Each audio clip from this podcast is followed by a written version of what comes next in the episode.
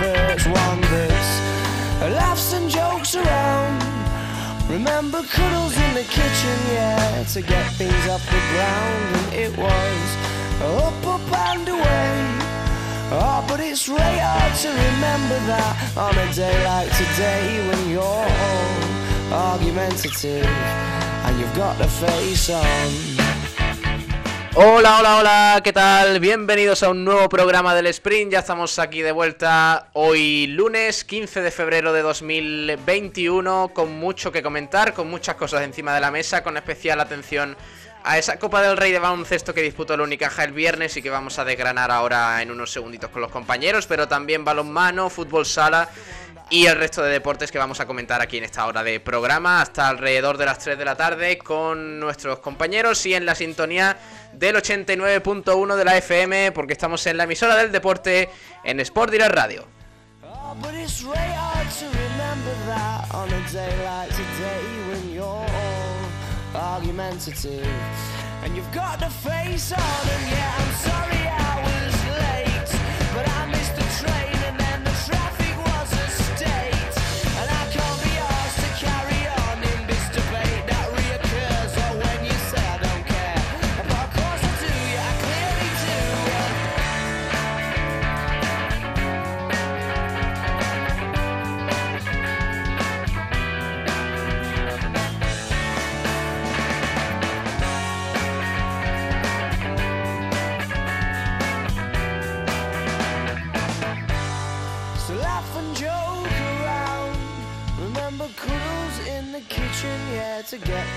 the ground. And it was up, up and away. Oh, but it's really hard to remember that on a day like today when you're all argumentative and you've got the face on. Arrancamos aquí el programa de hoy. Gracias por estar ahí un día más con todos nosotros en, eh, en Sport Direct Radio, en este sprint en el que vamos a hablar de muchas cositas referidas al pasado fin de semana, empezando, como digo, por el baloncesto y con los amigos de Jamones y Embutidos Gómez del Pozo. Jamones y embutidos Gómez del Pozo, el jamón que sabe el triple, te ofrece la información del baloncesto. Está por aquí Tomás Medina. Hola Tomás, ¿qué tal? Muy buenas. Hola Pablo, muy buenas, ¿cómo estamos? Y Javi Jiménez. Hola Javi. Buenos días, Tomás. Buenos días, Pablo. Eh, a ver, eh, vamos a poner las cosas en contexto porque hay mucho que comentar. El Unicaja, ya sabéis que jugó el viernes, han pasado ya unos días, ha reposado un poquito la derrota, 103 a 93 frente al Barcelona en esos cuartos de final en el Wizzing Center, que lo vivimos aquí, por cierto, con esa estupenda narración de, de Pedro Blanco y, y el resto de compañeros, Ainhoa Morano, Santiago Gómez y, y, y- y el Chacho, que también estuvo por ahí con nosotros. eh, eh, y vivimos un partido la mar de intenso, ¿eh? muy bonito, espectacular. Yo creo que es algo que, sabíamos, pero evidentemente, pues también tuvo su ración de, polémica. Empezando, vamos a hablar un poquito de, la valoración del encuentro. Ahora escucharemos también a Katsikaris, que ha dicho muchas cosas eh, y no no- como viene siendo habitual, no se ha callado en absoluto de nada.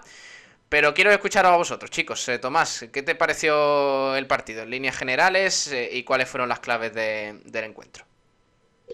Bueno, pues para mí el partido fue eh, un partido y una copa más. O sea, esto es lo mismo que todas las copas, nos guste o no, están sentenciadas a que se, se haga un Madrid-Barcelona. Algunas veces con- dan algún tipo de concesión a, algún otro equipo y este año no era. Este año tocaba con la pandemia y con toda la historia que volviera otra vez como ellos llaman, el clásico, o sea, el clásico del fútbol en baloncesto.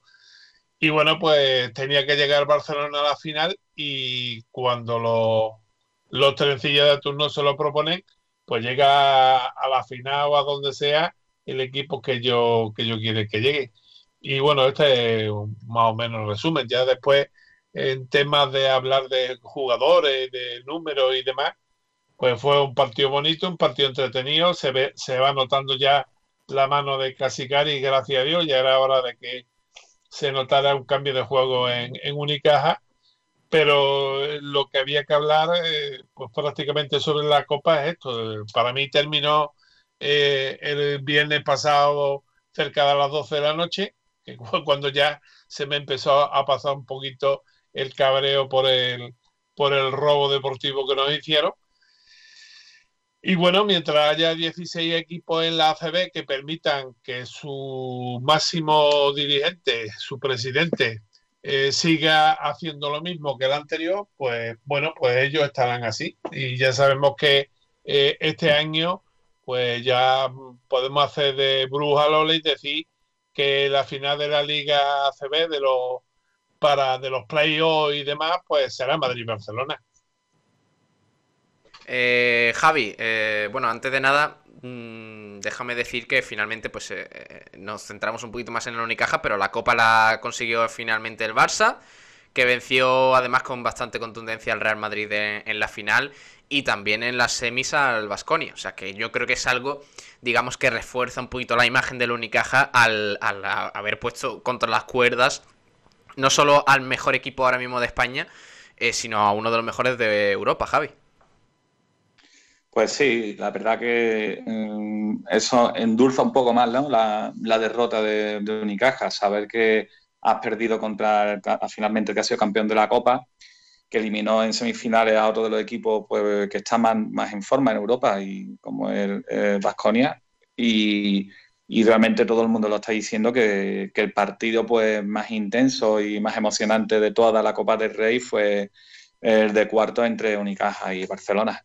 Es verdad que el partido comenzó con un guion inesperado porque Unicaja se, se fue en el marcador de una manera sorprendente, con un Brizuela estratosférico, con Rubén Guerrero imponiéndose en la zona, el equipo iban todos a una, cerrando bien el rebote, haciendo buenos balances tanto defensivo como ofensivo, como dice Tomás, más o menos Fossi Casicari ya va metiendo un poquito en verea al equipo por lo que, por lo que él quiere.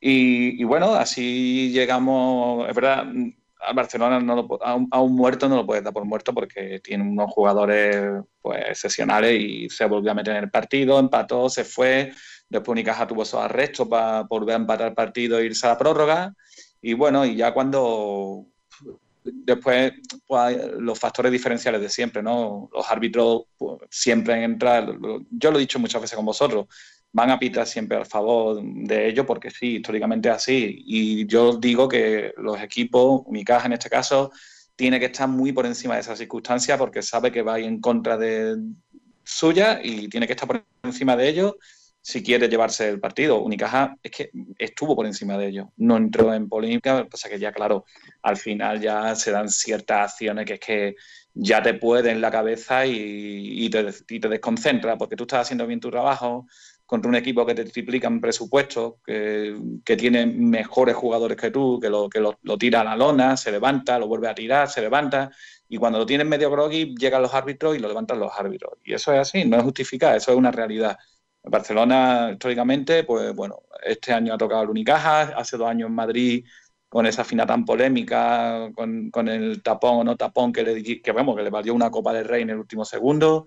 Eh, Barcelona ya sabemos que jugar contra ellos, eh, pocas veces se da que no, intervienen los árbitros. Caso fue el año pasado contra Valencia y cayeron a las primeras de cambio. Valencia les pasó por encima. Pero bueno, hay que quedarse con que Unicaja se ha, se vuelto a reactivar, saben que pueden hacerlo bien, saben que, que, hay equipo, pero bueno, tampoco podemos quedarnos con eso. Hmm. El equipo sigue teniendo el problema que tiene en la pintura, sigue haciendo falta un pivo, aunque hayamos hecho un partido contra Barcelona, necesitamos necesitamos un pivo más porque andamos en, esa, en la faceta de rebote, tenemos una sangría y Fossi Casicari lo está diciendo por activa y por pasiva que necesitamos un pivo. Un base ahora también con la salida de Frankie Ferrari y la lesión de larga duración de Gunmaker. Entonces hay que hacer algo. Eh, la Junta tiene que, sí. tiene que mover los hilos y, y, acometer esas incorporaciones. Y bueno, y ya está. Y también me gustaría referir el, por parte del entrenador del Fútbol Barcelona, no sé si lo viste y la imagen eh, rechazándole la mano a Germán Gabriel. que, es verdad que todos conocemos a Yasuke Bisiu, que, fue un gran jugador, y como entrenador, pues la verdad que para mí todavía no ha demostrado nada, porque se fue a, en Salguiri, pues ganó ligas con el Salguiri y compitió dignamente en Euroliga, cosa que, por ejemplo, Joan Plaza hizo lo mismo cuando lo estuvo allí. Y con el Barcelona le han puesto una plantilla, un plantillón, que prácticamente ha llevado a la quiebra económicamente al equipo. Y, y hmm. todavía, bueno, ha ganado una copa con más luces que sombras sobre todo por la primera, el primer partido contra Unicaja. Es verdad que en la final los pasó por encima en Madrid, pero después tuvo un, gesto feísimo, porque cuando bueno, el partido eh, de, lo caliente que estuvo, le rechazó la mano a Germán Gabriel y eso no se hace. Eh, centrándonos en el, en el Unicaja, porque al fin y al cabo ya sabemos de qué van los grandes, ¿no? No saben perder, pero tampoco saben ganar. Entonces, eh, ahí poco podemos esperar, pero eh, eh, eh, eso no quiere decir que, que que Vicius sea una figura histórica del baloncesto europeo, que haya sido un, jugador magnífico, que además como entrenador tenga buena pinta, que tiene un, plan, un plantillón espectacular, pero mm, el otro día no se portó bien. hablando de. Un poquito, A pesar de toda educación, un poquito. Sí. Hablando de, eso mismo. Pablo, si tiene, si tiene toda esa historia, la tiene que, defender con mm. aceptando esos gestos, por muy caliente que esté, se le estrecha la mano y otra cosa.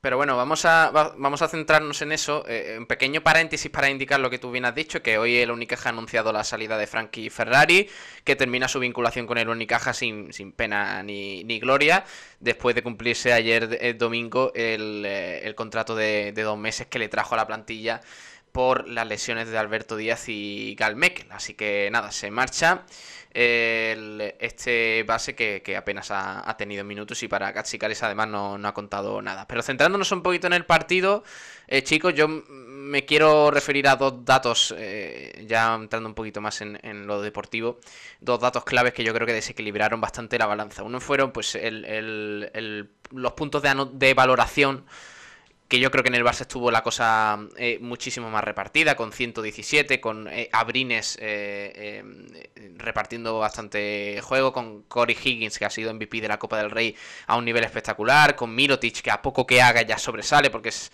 uno de los mejores jugadores de Europa, con Nick Calates, es que tiene una plantilla espectacular, no lo vamos a destacar ahora, pero es verdad que Unicaja tuvo quizás demasiada eh, dependencia de, Darío Brizuela, que mm, fue el máximo anotador del partido con muchísima diferencia, con 33 puntos, una actuación bárbara con 5 de 8 en triples, un 62,5%.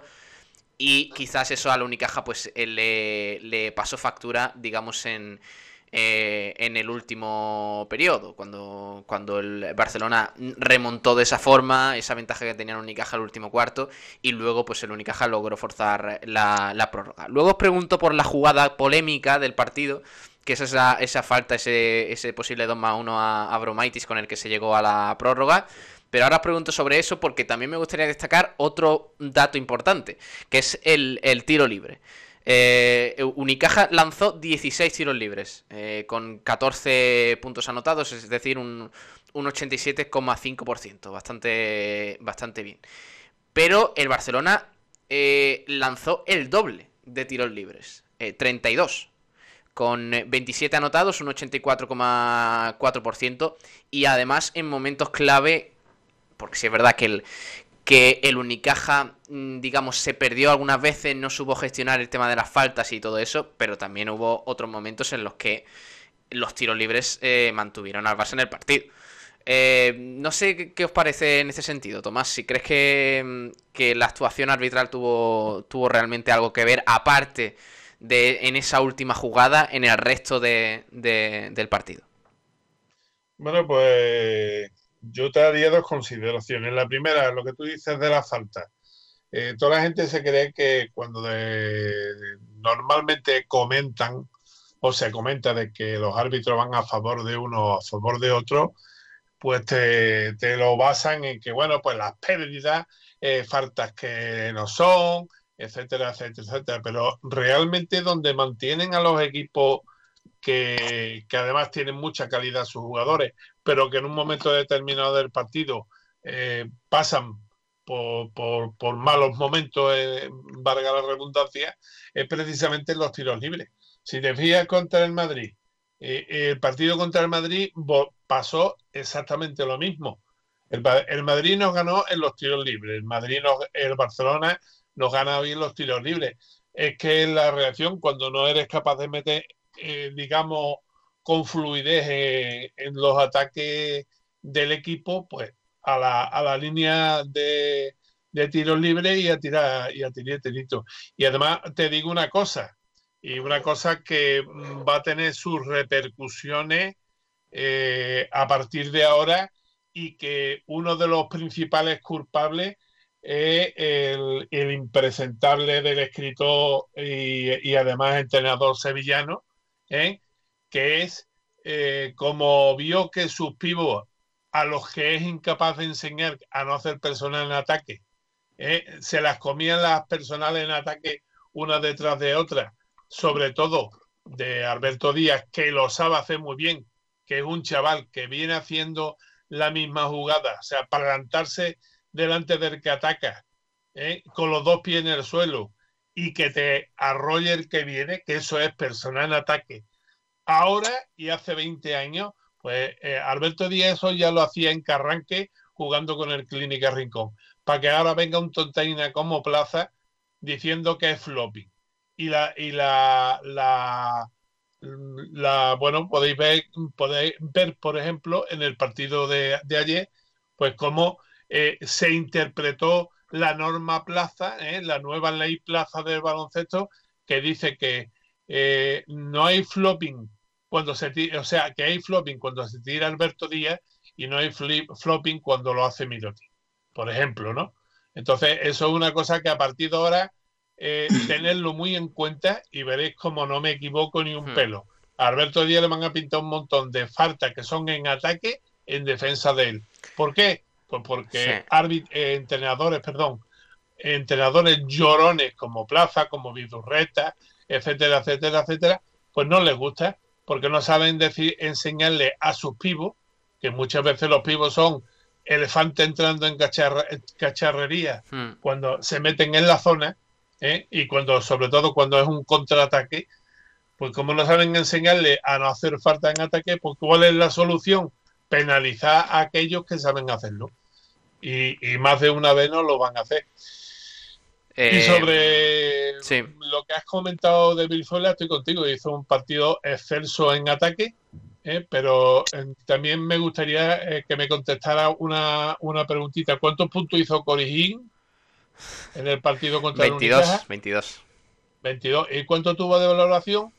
Mm, a ver, espérate, te lo digo. Eh, Cory Higgins hizo 23 de valoración. 23.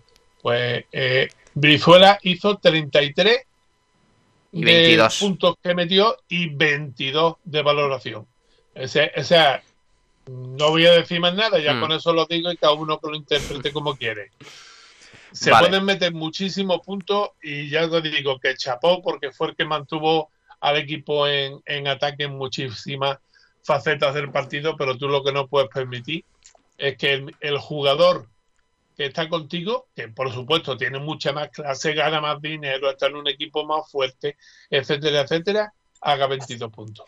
Eh, Javi. tema, que, siempre estoy de acuerdo contigo que no lo defendió Brizuela, también lo, lo defendió Francis Alonso, mm. que no sé a ver cuándo se va a quitar la caraja de tiempo porque ya lo suyo empieza a leer un poquito. Pero bueno, 8 minutos 46 ¿eh? lo, lo defendió Francis y 32 minutos lo defendió Darío. Y ninguno de los dos fue capaz de, de pararlo. Estuvo a un gran nivel, ¿eh? Higgins estuvo muy bien y, todo eso. Sí, sí, no, por supuesto. Si por algo los, periodistas de turno lo, lo dijeron que era el, el MVP del partido. Déjame, eh, eh, Tomás, que le déjame que le pregunte a Javi, porque no podemos extendernos mucho sobre esa jugada polémica. Ahora vamos a escuchar a Katsikaris también hablando de, eso mismo, porque el técnico griego lo dice con una frase: Nos deben un tiro libre. Y hace referencia a, a esa jugada con la que el Unicaja forzó la prórroga, esa canasta bajo aro de Abromaitis en la que hay un claro agarrón, quizás no en directo, pero sí en la, en la repetición eh, de Davis sobre Abromaitis, que hubiera supuesto el 2 más 1 y, una posible ventaja de un punto para el Unicaja, a falta de cuatro décimas de segundo para terminar el partido, que posiblemente hubiera significado la victoria del Unicaja. Eh, eh, Javi, ¿cómo lo viste tú? Pues mira, Pablo, es muy sencillo y muy rápido. Esa jugada, eh, si llegas en el aro contrario, hubiera sido falta, pero falta, o sea, dos más, un 2 más 1 como un castillo, ¿vale? Eso lo ven los árbitros. Tal y como lo vimos nosotros en la repetición, los, árbitros que están cerca de los jugadores esas esa estiradas de camiseta lo ven. Y eso es un agarrón. Es un agarrón eh, cuando ataca el Barcelona. Cuando ataca Unicaja es un enganchón que ha sido accidental de manera que el dedo del jugador del Barcelona se ha metido en la camiseta de, del jugador de Abromaiti en este caso. No, Javi, no, te equivoques. Fue la camiseta del Unicaja la que. Ya, no, no, lo estoy diciendo. La camiseta fue a buscar el dedo mm, vehementemente del jugador del Barcelona y se enganchó. O sea que es, cuestión de, de, donde se dé la jugada, en un aro o en otro. Y respecto a los tiros libres, Barcelona tiene 13 puntos más que, que nosotros en tiros libres. 13 puntos. O sea, eh, lo que es una, lo que son faltitas, que es lo que nos pita cuando jugamos contra el Barcelona, cuando defiende el Barcelona, pues es, una defensa agresiva y se permite. Pero cuando esa defensa agresiva se aplica sobre el Barcelona, pues pitan faltitas, una detrás de otra. Y ahí está el resultado. 13 tiros libres, que son 13 puntos más que nosotros en el partido. Pues sí, eh, vamos a oír a, a Casicaris, ¿eh? porque analiza el partido eh, de pe a pa y, pone un poquito de énfasis en, esa misma jugada de la que hemos hablado. Vamos a oírle. Pues, eh, yo creo que hemos estado muy bien preparados para, para, este partido. lo demuestra el inicio del partido. El primer cuarto hemos jugado un, baloncesto eh, espectacular, nuestra defensa, nuestra concentración, eh, controlar el rebote, nos da eh, muchas opciones a, Barça.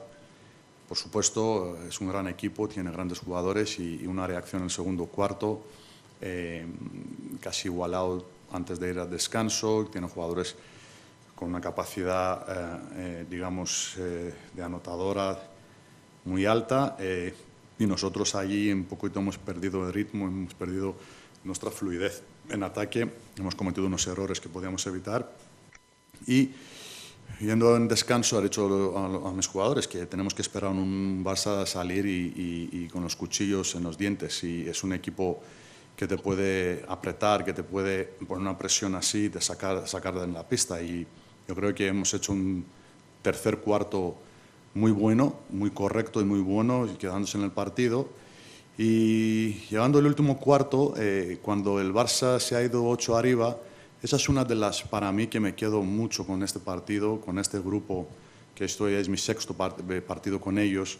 Unos síntomas, digamos, unas situaciones que teníamos, los cuatro derrotas seguidas que teníamos desde mi llegada, estos baches que no podíamos gestionar, bajamos, no, no, quiero decir los brazos, pero perdiendo la confianza, que ya está el partido hecho y tal. Entonces, soy muy, muy orgulloso porque yo creo mucho en este equipo, mucho en los jugadores, en el equipo, eh, y hemos hecho un pase de gigante en ese sentido. ¿no? Un equipo como el Barça ya tiene el momentum del partido, el último cuarto, te dan ocho arriba, eh, quedan cinco minutos y, y, parece que el, equipo, que el partido está sentenciado. Pero hemos encontrado otra vez la fuerza, tenemos calidad, por supuesto, hemos defendido más y hemos igualado el partido llegando el último tiro de team, eh, que era falta, clarísima. Se ve la tele, se ve las fotos, se ve que Davis le agarra la, camiseta y ahí se decide el partido. Vamos en la prórroga y, bueno, eh, pero bueno, ya hemos, yo he dicho la previa. Nuestro objetivo es hacer nuestro plan, digamos, el plan de partido que hemos preparado estos días, de creer cada posesión y llegando en los últimos segundos de partido con opciones.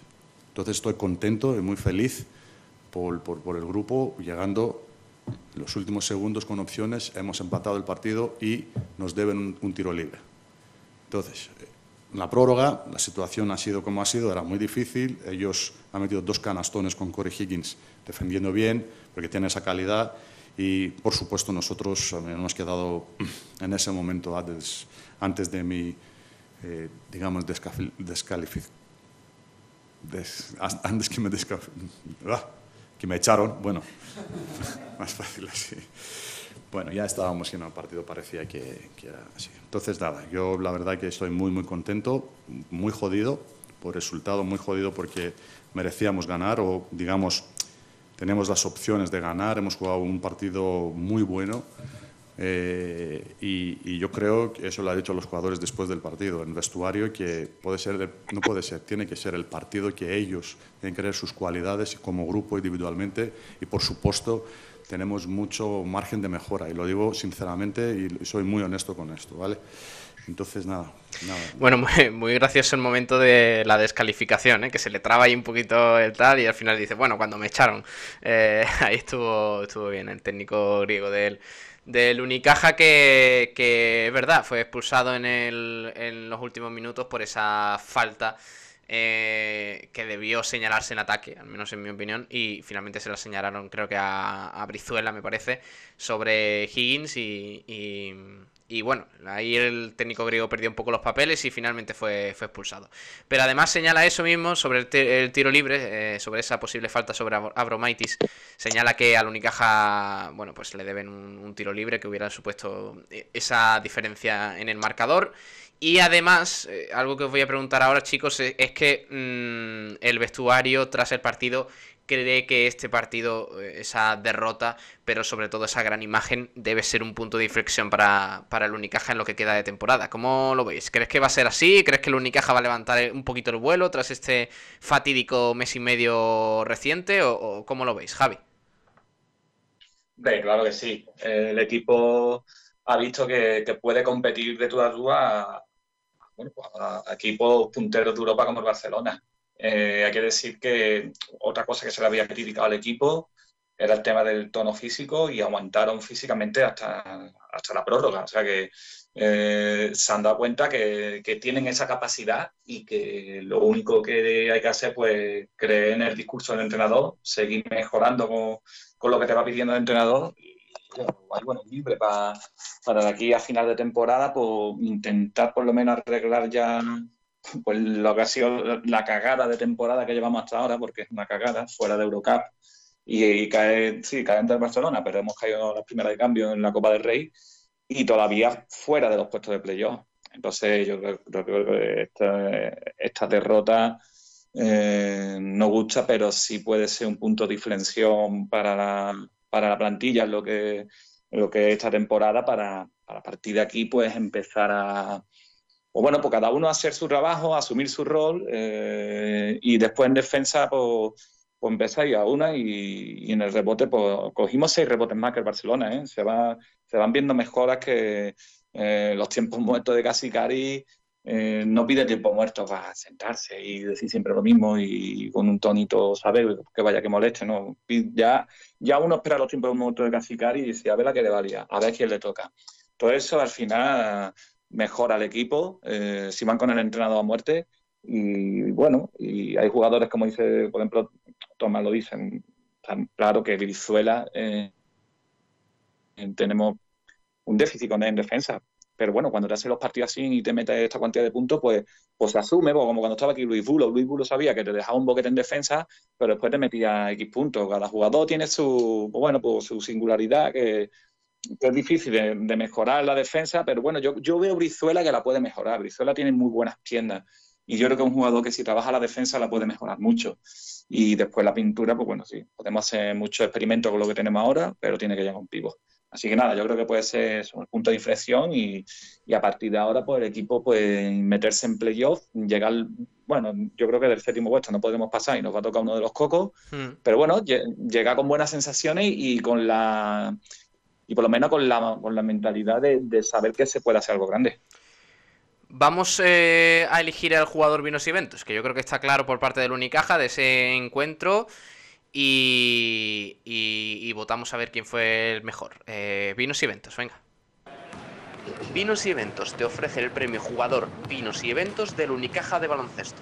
En esta pequeña sección seleccionamos al mejor jugador del Unicaja en cada partido. Ya sabéis que participando a través de la encuesta que ponemos eh, tras cada encuentro en Twitter, eh, donde ponemos a los a los que nosotros creemos que han sido los mejores, los cuatro mejores en concreto, pues podéis entrar en el sorteo de una botella de vino Bodegas Excelencia al mes y una copa personalizada por Vinos y Eventos. Así que vamos a empezar hoy por Tomás. Tomás, ¿quién, eh, ¿quién te pareció el mejor? Pues mira, pese a los nueve balones perdidos, eh, Brizuela. está bien, está bien ese, apunte. Eh, Brizuela, vale. Pues es que, perdona, un paréntesis muy chiquitito. Sí. Es que tú no puedes regalar nueve balones y de ellos cuatro en los momentos calientes del partido. Hmm. Brizuela, no, lo, no, lo, digo yo, lo dijo, lo dijo el mismo técnico y, hoy se hacen eco varios diarios de, de, aquí de Málaga en la que habla de lo que debe mejorar Brizuela y una de, las de las cosas precisamente es, es no regalar tantas pelotas.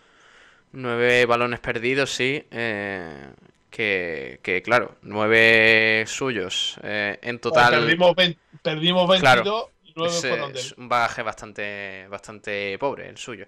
Que contrarresta un poco pues eh, lo bien que hizo lo demás, porque es verdad que anotó 33 puntos, 4 de 4 en tiros libres, 7 de 9 en tiros de 2, 5 de 8 en triples, 2 rebotes, 3 asistencias, pero claro, ese, ese handicap pues se le juega en su contra.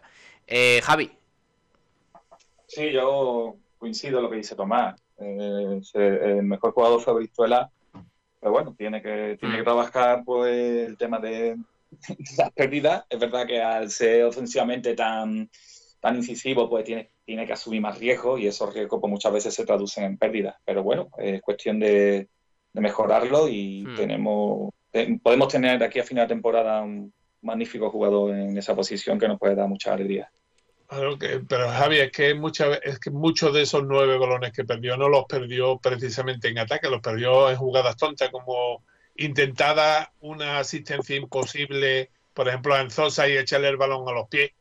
Sí, sí, eso, esos temas también de concentración que también se lo tiene que trabajar, porque al final se le fue, se le fue la almendra al final del partido y ya terminó de sentenciar al equipo. Son cosas que, una cosa lleva a la otra, es cuestión de, trabajarla hmm. y yo creo que Casicari, eh, yo creo que Casicari es una suerte para Brizuela, ¿eh? y mira que le va a meter caña, pero es una suerte para él porque lo va a mejorar mucho en esos aspectos. Pues para Brizuela, este premio Vinos y Eventos se lo lleva de, de calle tras ese partido. Vinos y Eventos te ha ofrecido el premio Jugador Vinos y Eventos del Unicaja de Baloncesto. Y mañana tendremos eh, tendremos que repasar el fin de eh, Tomás. Tenemos que eh, repasar la agenda del baloncesto malagueño, ya con una mirada puesta por parte del Unicaja en los próximos días. a, ver cómo está el calendario y todo ello después de esta Copa del Rey que ha copado un poquito pues toda la información de del Unicaja. Así que mañana más baloncesto, Tomás. Pues sí, mañana hablaremos de los 19 partidos que, con los que partía nuestra agenda de fin de semana, de los cuales fueron 8 victorias, 5 derrotas, 3 partidos suspendidos y 3 equipos que, que, bueno, que no jugaron, que descansaban ese fin de semana.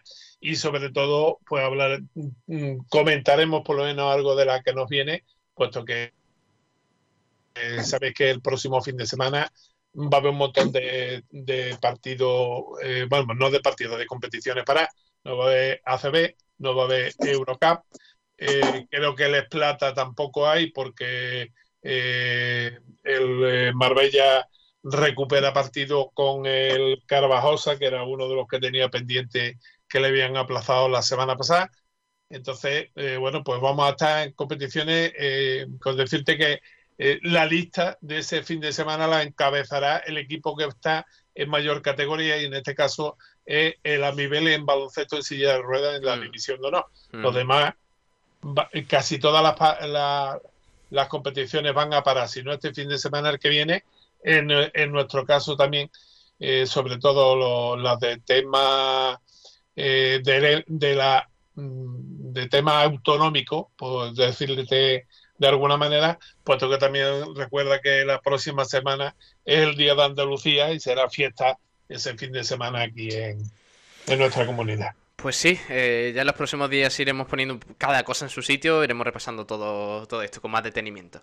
Un abrazo, Tomás, hasta luego. O nada, hasta mañana y seguir usando mascarilla, que aunque nos roben los partidos, las mascarillas hay que ponerse. A ver si nos pitan falta en ataque, ¿eh? Por ponernos mascarilla, vaya que, que haya algún problema. Yo me pongo dos, así que yo ya la llevo clara, voy peor que, que el amigo Alberto Díaz. Bueno, un abrazo, hasta luego. Venga, un abrazo hasta ahora. Adiós, Javi. Venga, un saludo, hasta luego. Espero escucharte pronto. Hasta luego, crack. Adiós. Eh, despedimos el básquet. Eh, aquí pasamos de página con los amigos de jamones y embutidos Gómez del Pozo. Jamones y embutidos Gómez del Pozo, el jamón que sabe el triple, te ha ofrecido la información del baloncesto. Los jamones embutidos Gómez del Pozo están listos para ti. Te están esperando con el mejor sabor, con todo el aroma y calidad que nos caracteriza. 50 años dedicados a ofrecer la mayor selección en nuestros productos hemos aunado la tradición y el buen hacer de los artesanos y la vanguardia de las nuevas tecnologías al servicio de la industria. Jamones, embutidos, quesos y aceites premium de oliva virgen extra. Entra en gómezdelpozo.es y conoce nuestros productos y ofertas. Gómez del Pozo, mete la pata de jamón, pero que sea Gómez del Pozo. Nos vamos al balonmano porque hay cositas que comentar de este fin de semana en concreto y, centrándonos eh, más un poquito en ello. Dos partidazos que se disputaron el, sábado, empezando por ese Iberoquinoa Trops Málaga, eh, que lo vamos a analizar con el gran Nahuel Brisek. Hola Nahuel, muy buenas. Hola Pablo, ¿qué tal? Buenas tardes. Un auténtico partidazo el que vivimos el pasado sábado en el Fernando Argüelles entre Iberoquinoa Antequera, como has dicho tú, y Trops Málaga que terminaron firmando un empate a 25. Eh, ¿Cómo fue el encuentro? Porque estuvo la mar de, disputado y, ya te costó decirme un favorito el viernes y, entiendo por qué. Porque al final empate, reparto de puntos entre además Kino Soler y su ex equipo, eh, la mar de bien, ¿no? Efectivamente, al fin y al cabo eh, se esperaba desde la previa un partido apasionado, desde el partido de ida que recordemos que quedaron 16-16 con una gran actuación tanto de Jorge Olivas como de Diego Moyano. En este partido hubo un poco más de goles, es verdad, pero al fin y al cabo eh, la diferencia se, mantuvo en 1, 2, 3 como máximo en el momento más eh, extremista del partido. Todo, en todo momento se pudo disfrutar un auténtico partidazo de balonmano. Los de Quino Soler parecían que tenían la ventaja cuando fue el equipo de Lorenzo Ruiz cuando le dio la vuelta al marcador fue un auténtico partidazo de balonmano que se le puede aplicar y justo en el último a segundos del final, cuando la victoria ya estaba del lado antequerano por un gol, eh, Dani Palomeque, en la última jugada, provocó el, gol que terminase en el empate a 25 y en el reparto de puntos entre dos auténticos equipazos. Lo, habíamos, lo, lo, escucharemos luego a, a Kino Soler que decía que no es un punto perdido, es más o menos es un punto ganado, porque al fin y al cabo el cartel de punto ganado te lo da también el equipo al que se lo has ganado. recordemos que el Antequera ahora mismo está clasificado matemáticamente para la fase del ascenso, a falta de dos partidos por jugar, y, es uno de los equipos favoritos para luchar por el año que viene, tener un pie en la Liga Sobal. Esperemos que sea así. Y por parte del Libro Quino Antequera, eh, lo que habíamos comentado antes, un partido que podía haber caído de un lado o del otro por desgracia para ellos, en el último segundo se fue de parte de los blanquiazules, pero sin embargo estos dos puntos no afectan a, la lucha del, ascenso, debido a que la fase y el movimiento que hay en la división de Nord Plata en la siguiente ronda no afecta en este partido que van a estar los dos equipos en una liga distinta. Pues vamos a escuchar a protagonistas. Tenemos a, a Kino Soler, eh, mm. por aquí, que, bueno, se mostró contento, eh, lástima por no llevarse el partido en ese empate tan, tan ajustado, pero feliz en, ese reencuentro, ya sabéis que, que mm, Kino Soler empezó la temporada como segundo entrenador de Lorenzo Ruiz en el Iberoquino Antequera y ahora es eh, primer entrenador de, del Trops Málaga. Vamos a oírle, a ver cómo analiza ese, ese choque. Contento por el esfuerzo y el trabajo y por por cómo ha sido el partido y por quién teníamos delante. Eh, lo dije antes del, del partido, para mí son, como equipo son el mejor que hay con Torrera Vega y jugar contra ellos siempre es un desafío grande. Entonces, los chavales no han perdido la cara, es verdad que no empezamos bien, a mitad de la primera parte tuvimos ahí un pequeño bajón, pero hemos sabido reponernos, reponernos y como te digo, el valor del punto se lo da el equipo que teníamos enfrente. Todos somos conscientes de que nos vienen ahora dos partidos que son importantísimos para nosotros, y son Zamora en casa y, y Casa en Madrid, con un objetivo claro, empezando por el de Zamora, de volver a mostrar la cara que estamos mostrando en estos últimos partidos y de llevarnos los dos puntos que son los que a nosotros nos interesan. Pues hablaba claro, ¿eh? el, entrenador del, eh, del Trops eh, Málaga, que señalaba directamente que el Iberoquino Antequera es uno de los mejores equipos de la categoría, Nahuel. Efectivamente, lo, estamos, lo ha demostrado a lo largo de toda la temporada. estaba obteniendo grandes resultados. Es verdad que ha sido un poco irregular en algunos momentos concretos de la temporada, pero si está ahí es por algo. La base que tiene el equipo es importante y, para el Iberoquino Antequera le espera un auténtico partidazo ya la semana que viene, que analizaremos el próximo viernes. Pero ya te digo, eh, se viene un marzo, un abril, una primavera muy bonita para el balonmano en plata, tanto para Trops como para Iberoquino Antequera. También tenemos eh, declaraciones de mm, eh, Lorenzo Ruiz, que, bueno, es verdad que el Iberoquino Antequera, yo creo, Nahuel, eh, por las mm. sensaciones que, tengo, que sí es verdad que necesita o, tiene un poquito más de obligación en cuanto al objetivo del ascenso a Sobal. Em, eh, pero sin embargo, el, el, equipo, el entrenador acabó contento con ese punto porque le permite ya jugar la liguilla de ascenso, ¿no, Nahuel? Sí, efectivamente. O sea, es algo que se lleva pensando desde que se terminó la temporada, desde que la Real Federación Española de Balonmano canceló la temporada y dio dos ascensos en el que momento en el que el Iberoquino se quedó a un solo punto, que es lo que podría haber conseguido este fin de semana, a un solo punto del ascenso. el club siempre ha estado mentalizado en conseguir el objetivo, en sacarse esa miel de los labios que le había dejado la temporada pasada. Y es verdad de que tiene un poco más la obligación de ganar. Mm pero lo que está haciendo muy bien el Antequera es que ha ganado muchos partidos fundamentales y contra rivales directos, que eso al fin y al cabo es lo que va a contar de cara a la siguiente ronda. Si no me equivoco, el Antequera en el primer partido le venció al Torre la Vega, que ahora es actual líder de la competición. También ha vencido a Caja Sur en, casa, ha vencido a Ciudad Real en casa, ha jugado muchos partidos contra rivales directos y los ha vencido, que eso es al fin y al cabo en vez de dos puntos que vale el, partido, por así decirlo, de la competición, vale cuatro, debido a que la siguiente ronda, esos dos puntos, no sé si me estoy explicando muy bien, esos dos puntos se arrastran y se llevan también para la siguiente ronda, para la que de verdad se luchará el ascenso y de verdad se deberá quién es el mejor equipo de, plata y quién tendrá el orgullo de jugar el año que viene en la Liga Sociedad Sobal. Habla Lorenzo Ruiz, entrenador del Iberoquino Antequera. Vamos a escucharle. Un partido donde han predominado las defensas y la verdad que hemos llegado con muchísima opción al final y hemos vuelto otra vez a eh, esto de que el hombre cae, se tropieza con la piedra dos veces o tres veces, pues, pues lo mismo y, la verdad que hay que hablar tranquilamente porque ahora no jugamos mucho y estamos ahora mismo en un momento que hay que hay que dar ese saltito para no tener esos errores, para, para llegar a intentar ganar todos los partidos y, y sobre todo cuando un equipo lo da todo, ¿no? Yo creo que que ese es el tema, sobre todo. Los compañeros lo dan todo y, tenemos que estar a la altura todo el mundo, yo el primero, eso está claro. Sí, eh, ha sido un partido complicado, de, defensas muy duras. Eh, disciplinariamente yo creo que los árbitros tendrían que haber sancionado un poquito más. Eh, por ambas partes, no solamente por, pero yo creo que tienen que haber elevado un poquito el listón porque se ha dado mucha leña y, luego a nivel deportivo ha sido atascado, no ha habido fluidez.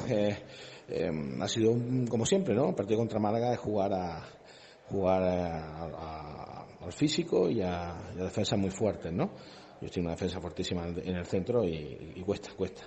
Y por lo demás, muy bien. O sea, yo estoy contento porque es un punto que matemáticamente nos clasifica y yo creo que eso es importantísimo.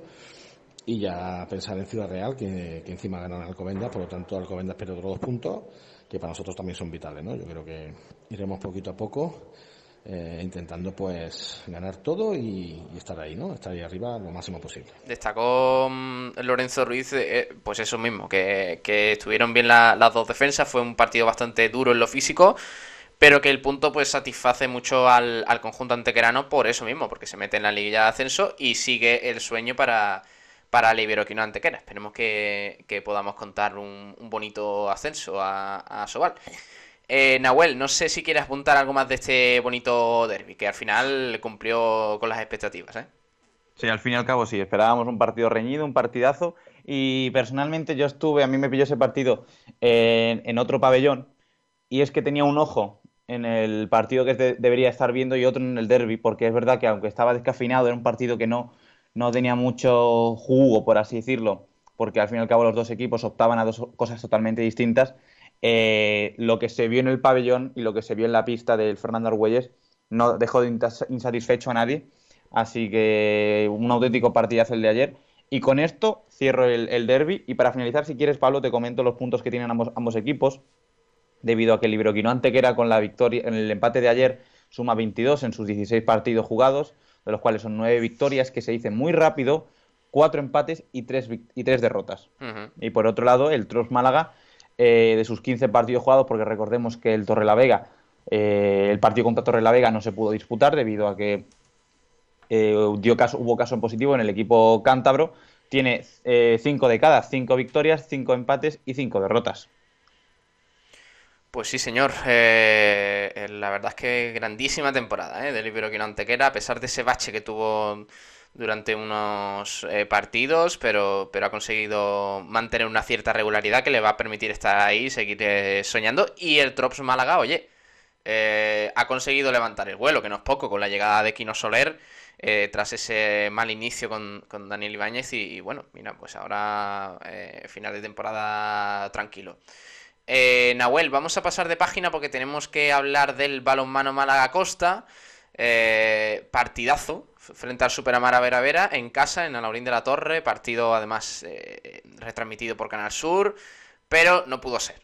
victoria para el Superamara Vera Vera que se lo llevó por, por tres goles desde que se empezó la temporada con la Copa de la Reina, justamente en el sitio donde se jugó el partido entre Superamara Vera y Rincón Fertilidad de Málaga, las jugadoras de Suso Gallardo no conocen la derrota y está bien que hoy, o el pasado 13 de febrero de 2021, eh, las Panteras vuelvan a, conocer lo que es la derrota y mostrar al mundo su, eh, que son mortales, que también tienen el derecho a perder. Y al fin y al cabo es lo que se vio en la pista en, contra el Superamara Vera Vera. Un auténtico partido en el que en la primera mitad eh, se lo llevó el Málaga Costa con un 10 a 8 a su favor.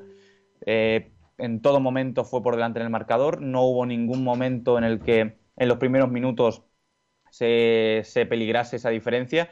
Llegó a estar la diferencia hasta en cuatro goles en el minuto 25. Y en la segunda mitad se vio un cambio total y absoluto, tanto del Superamara Vera Vera como del Málaga Costa. Si ya te digo que en los primeros cinco minutos de la segunda parte el marcador pasó, de ser de un 18 a un 11-13 a favor del equipo del País Vasco, te lo estoy diciendo prácticamente todo. Eh, se fue expulsada Sole López, así que al fin y al cabo fue un partido, una segunda mitad para olvidar, pero para pensar de que queda mucho por mejorar para el Malagosta y si quiere optar a grandes cosas, como es lo que está demostrando en estos últimos, en estos últimos partidos, puede hacerlo y tiene equipo para hacerlo. Sí, eh, además eh, mm, no dio mala imagen. Lo que pasa es que es verdad que enfrente pues había un, también un pedazo de equipo, Nahuel, como es el Superamara Vera Vera. Eh, ¿Cómo queda la, mm, clasificación con, esta derrota? En el grupo A de la primera de la Liga Guerreras Iberdrola, la clasificación la lidera ahora mismo el Superamara Vera Vera con 19 puntos, 10 partidos ganados, uno empatado, que recordemos que ese empatado fue con el partido contra el Málaga Costa. Eh, le sigue el Málaga, el Málaga, el propio Málaga Costa, el equipo de Suso Gallardo con 15, 15 eh, puntos en 9 partidos jugados.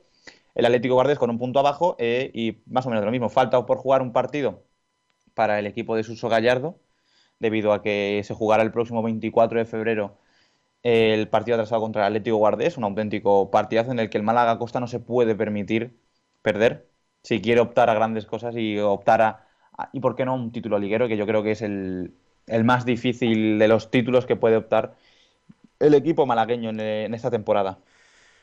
Pues nada, pasamos de página, Nahuel, porque tenemos que comentar además también cositas del, eh, de las categorías inferiores. No hay mucho, pero eh, ponemos el foco también en eso aquí en, el Spring.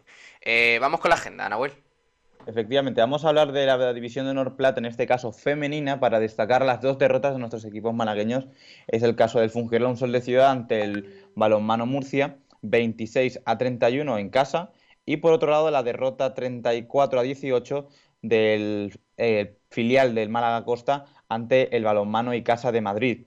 Y para finalizar, terminamos con una sonrisa en la que nos regaló el pasado domingo el Balonmano Maravillas, eh, venciendo al Colomer Dental Algeciras 30 a 33 en el pabellón polideportivo de la ciudad de Algeciras. De esta forma, en la primera nacional masculina, si quieres te lo comento por encima y ya terminamos, el, Málaga, el Maravillas asciende a la novena posición con 12 puntos. Lejos del ascenso, pero lejos también hmm. del descenso. Pues tranquilita la temporada, entonces, para, mm. para el equipo. Eh, nada más, ¿no? Nada más por hoy. Vamos a ir. Un, buen fin de semana, aunque estamos a lunes. una buena semana, una buena vida, ¿no? Eh, exacto, exacto. Nahuel, un abrazo grande, ten buena tarde y mañana te escuchamos de nuevo. Un abrazo, crack. Hasta luego. Adiós, Pablo. Hasta la próxima. Muchas gracias. Venga, vamos encarando ya la recta final del programa.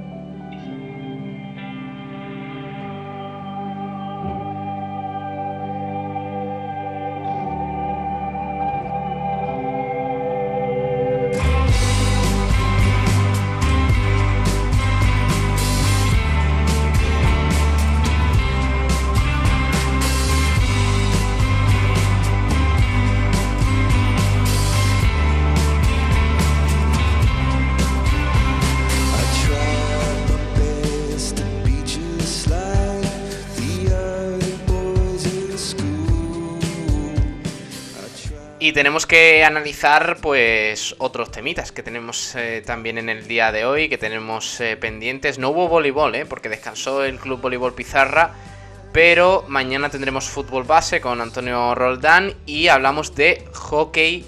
Eh, porque fin de semana triunfal para el hockey Benalmádena, el equipo senior masculino del hockey Benalmádena retoma la Liga de División de Honor B con una gran victoria a domicilio ante el Vallés Deportivo. También el equipo senior femenino brilló ¿eh? al conquistar la Supercopa de Andalucía.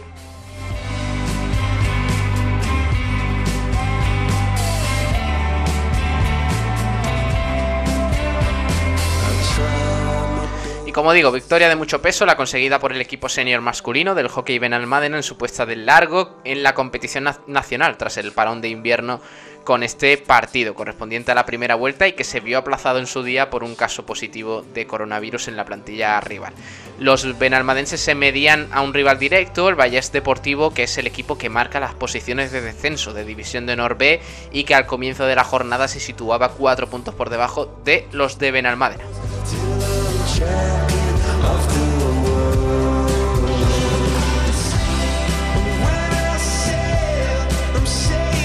Finalmente 1-3 para el Hockey Benalmádena y esos tres puntos que consolidan al equipo en mitad de la tabla. En sexto puesto y empatados a puntos con el quinto clasificado, el Taburiente de Canarias, con un colchón de 7 puntos sobre los puestos de descenso y la próxima semana da comienzo la segunda vuelta y el Benalmádena se medirá en una intensa doble jornada a los dos primeros clasificados de División de Norbe frente al Sardinero el sábado 20 a las 4 de la tarde y frente al Atlético San Sebastián el domingo 21 a la, a la 1 del mediodía.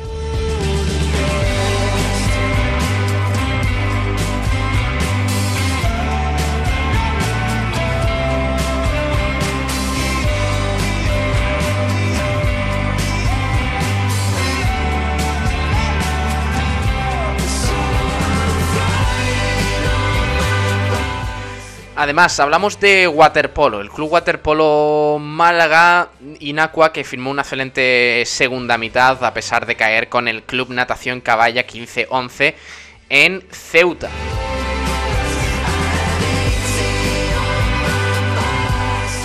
Contuvo bien el equipo malagueño al conjunto ceutí, pero finalmente pues eh, la calidad de los rivales se acabó se acabó imponiendo en un final que, estaba decidido ya con, antelación. De nuevo los goles estuvieron muy repartidos en el equipo malagueño y conscientes de la dificultad, los malagueños además mostraron un inicio, fulgurante, vendiendo muy cara su derrota, aunque sí es verdad que el Club Natación Caballa finalmente fue, fue superior y volvió a mostrarse intratable para conservar su privilegiada posición y, y llevarse esa victoria por 15 a 11.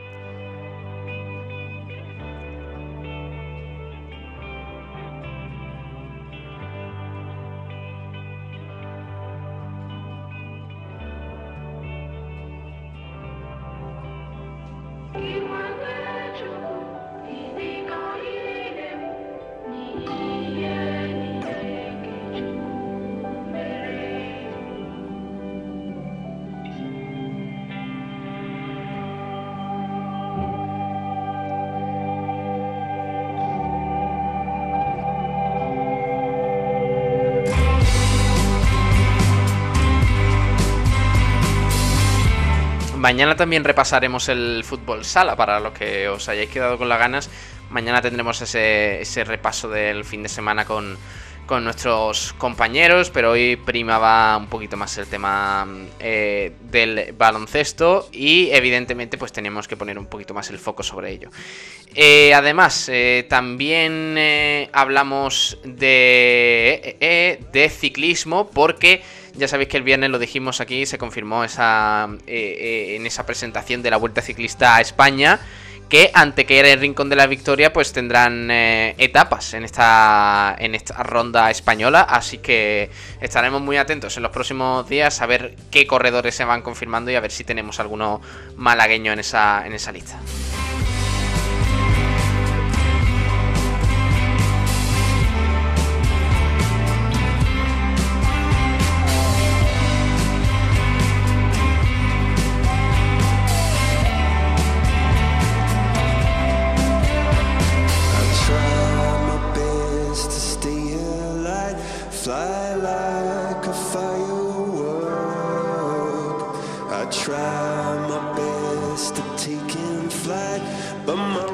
Y mañana también tendremos eh, baloncesto, eh, con la agenda de Tomás, eh, el resto de equipos malagueños, pero doy un adelanto de lo que hizo el Amibel, que se quedó un poquito con la miel en, los labios y finalmente pues no, no, pudo, no pudo vencer su, su encuentro de esta, de esta última jornada. Así que mañana lo repasaremos todo ello con el fútbol sala, con más información del polideportivo malagueño después de frecuencia malaguista y antes de Sport Center Diario, que es eh, con lo que os voy a dejar ahora. Gracias por estar ahí un día más con todos nosotros, aquí escuchando el sprint. Un fuerte abrazo de parte de Pablo Gilmora y tengan muy buena tarde y buena semana. Eh, quédense aquí con nosotros en Sport Diario Radio, escuchando deporte, escuchando música, escuchando todo lo relacionado con Málaga. Gracias por estar ahí un día más. Y os emplazo a que estéis mañana aquí con nosotros, de nuevo, a partir de las 2 de la tarde con el sprint y antes frecuencia malaguista. Un abrazo, hasta luego.